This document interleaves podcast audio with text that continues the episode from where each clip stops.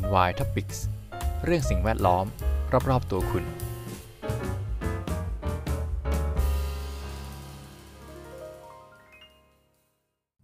สวัสดีครับ ยินดีต้อนรับเข้าสู่รายการ NY Topics กับผม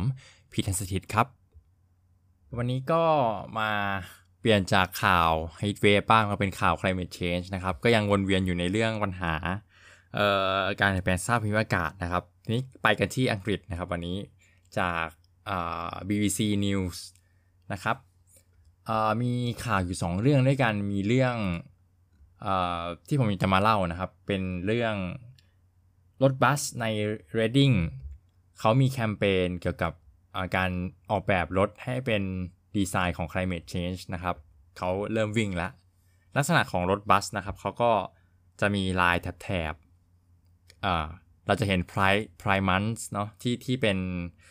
ของกลุ่ม LGBTQ+ นะครับ ก็จะมีเป็นสีน่าจะ 6 สีนะผมผิดขออภัยด้วยใช้คล้ายลักษณะแบบนั้นครับ แต่ว่ามันไม่ได้เป็นสี 6 สี สีฟ้า สีน้ำเงิน แล้วก็สีขาวนะครับ ไล่ไปเป็นสีแดง สีออกส้มๆสีชมพูนะครับ โดยรถบัสนี้ก็เป็นของบริษัท Reading Bus นะครับ ร่วมกับมหาวิทยาลัย Reading ทำโปรเจกต์ร่วมกัน โดยจะวิ่งรถจะวิ่งอีกไปอีก 12 เดือนข้างหน้า รถบัสก็ไม่ได้มีอะไรแตกต่างพิเศษจากรถบัสปกติทั่วไปนะครับ ก็เป็นใช้เป็นพลังงานก๊าซธรรมชาติ แล้วก็มี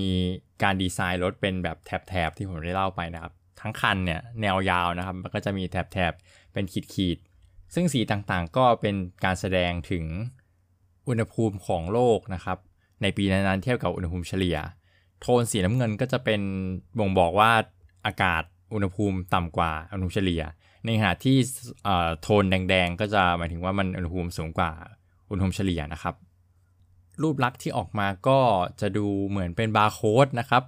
สกรีนยาวเลยไปทั้งตลอดความยาวของของรถบัส แล้วก็จะมีสีน้ำเงินนะครับ ช่วงต้นต้นคันก็จะเป็นสีน้ำเงินน้ำเงินน้ำเงินฟ้าฟ้าขาวๆนะครับ จนไปปลายคันจะไปออกสีแดงๆก็คือเป็นการแสดงถึงว่า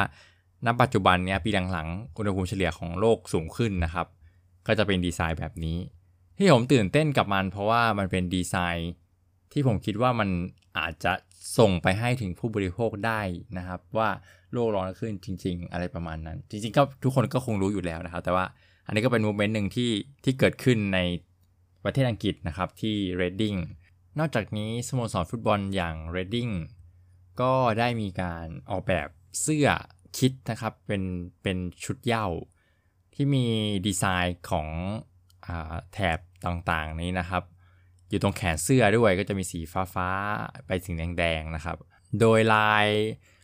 ฟ้าฟ้าขาวๆ แล้วก็ไปแดงๆเนี่ยมันมีชื่อนะครับ ก็คือเรียกว่าเป็น climate stripes เสื้อกีฬาเขาก็จะทำมาจากพลาสติกโคพลาสติกรีไซเคิลแล้วก็สามารถนำมารีไซเคิลได้อีกครั้งในอนาคต เทียบเท่ากับขวดพลาสติก ขวดลิตร 13 ขวดครึ่ง ในการทำเส้นใยโพลีเอสเตอร์ให้เสื้อเชิ้ตหนึ่งตัวนะครับ ก็เป็นหนึ่งในความพยายามของสโมสรฟุตบอล ร่วมกับมหาวิทยาลัยที่จะ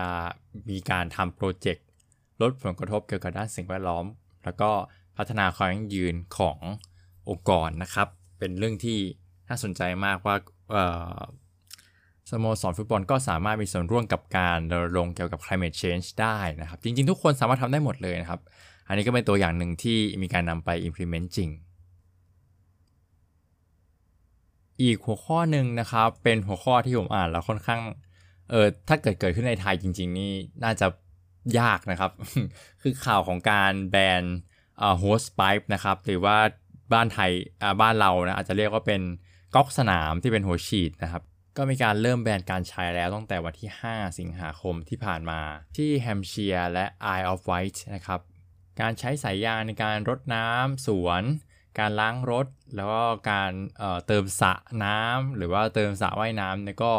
ถูกห้ามนะครับ โดยในวันที่ 26กรกฎาคมที่ผ่านมา ผมเข้าใจว่าเป็นน่าจะเป็นคณะทำงานเกี่ยวข้องกับปัญหาภัยแล้งของประเทศอังกฤษก็ มีการประชุมกันนะครับ ตอนแรกเขาเขาเขาแพนว่าจะประชุมกันช่วงเดือนตุลา แต่ว่ามันมีเหตุการณ์ฮีทเวฟแล้วก็เล็งเห็นถึงโอกาสที่จะเกิดภัยแล้งทำให้เขาเลื่อนมาประชุมก่อนนะครับจจากข้อมูลในช่วงระหว่างเดือนมกราถึงมิถุนาคมปีนี้ มันเป็นปีที่อังกฤษเนี่ยแห้งแรงที่สุดตั้งแต่ปี 1976 เป็นเหตุผลที่ว่าทำไม จะต้องมีการแบนเกิดขึ้นนะครับ เป็นการห้ามใช้ เขาก็ทราบดีนะครับว่าการแบนเนี่ยจะส่งผลกระทบต่อเอ่อ user หรือว่าประชาชนเป็นจำนวนมาก เพราะว่ามันค่อนข้างเปลี่ยนวิถีชีวิตไปเลยนะครับ แต่ว่ามันเป็นสิ่งที่จำเป็นแล้วก็เขาได้ใช้คำว่าเป็น responsible step เป็นก้าวที่เราต้องเหมือนรับผิดชอบนะครับ จากการที่เกิดภาวะโลกร้อนแบบนี้แล้วทำให้เกิดภัยแห้งแล้งเนี่ย เพื่อที่จะลดน้ำที่มีการใช้จาก แม่น้ำสองสายนะครับซึ่งตอนนี้ก็แห้งขอด โดยอัตราการไหลของแม่น้ำในเดือนกรกฎาคมที่ผ่านมา มีค่าน้อยกว่าที่ควรจะเป็นถึง 25%ซึ่งการแบนแบบนี้เนี่ยไม่ได้มีเป็นครั้งแรกนะครับ จริงๆ มันมีมาตั้งแต่ปี 2012 แล้วในโซนล่างของประเทศอังกฤษ จากเหตุการณ์นี้ก็ไม่แน่ว่าอาจจะมีการขยายการแบนไปในพื้นที่ต่างๆ ในประเทศอังกฤษอีกด้วยนะครับ ก็น่าจะหมดสำหรับวันนี้นะครับ เดี๋ยวไว้ตอนหน้าผมมาเล่าเรื่องเหตุการณ์ภัยแล้งที่ประเทศอังกฤษกันบ้างดีกว่า หลังจากที่เคยเล่าที่อินเดียแล้วก็เล่าที่ปารีสจริงๆ ก็เดี๋ยวหาโอกาสเล่าที่ไทยกันบ้างนะครับ แต่ว่าประเทศไทยเนี่ยไม่ค่อยแรงน้ำเรียกว่าไม่ค่อยแรงน้ำก็ไม่ได้ ในพื้นที่ที่เราอยู่เนี่ยในกรุงเทพอาจจะไม่ค่อยมีปัญหานะครับ เพราะว่าอยู่ใกล้แม่น้ำแล้วก็มีน้ำมากมายพอใช้มีน้ำบาดาลด้วย แต่ในภาคอีสานแล้วก็ภาคเหนือบางส่วน ผมเชื่อว่าน่าจะมีภัยแล้งอยู่บ้าง ก็ในสื่อไทยก็อาจจะไม่ได้มีการมาเผยแพร่ความยากลำบากของ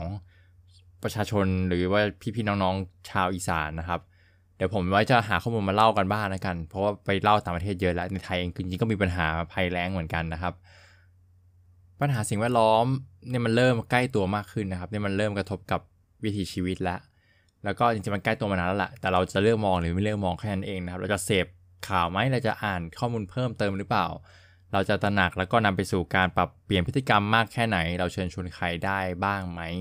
อันนี้ก็แล้วแต่บุคคลนะครับ เราก็ผลักดันกันไปนะคนละไม้คนละมือสุดท้ายมันต้องออกมาได้ครับผมยังมีความหวังในมนุษยชาตินะมีความหวังในทุกๆ คนนะครับ ก็อยากจะให้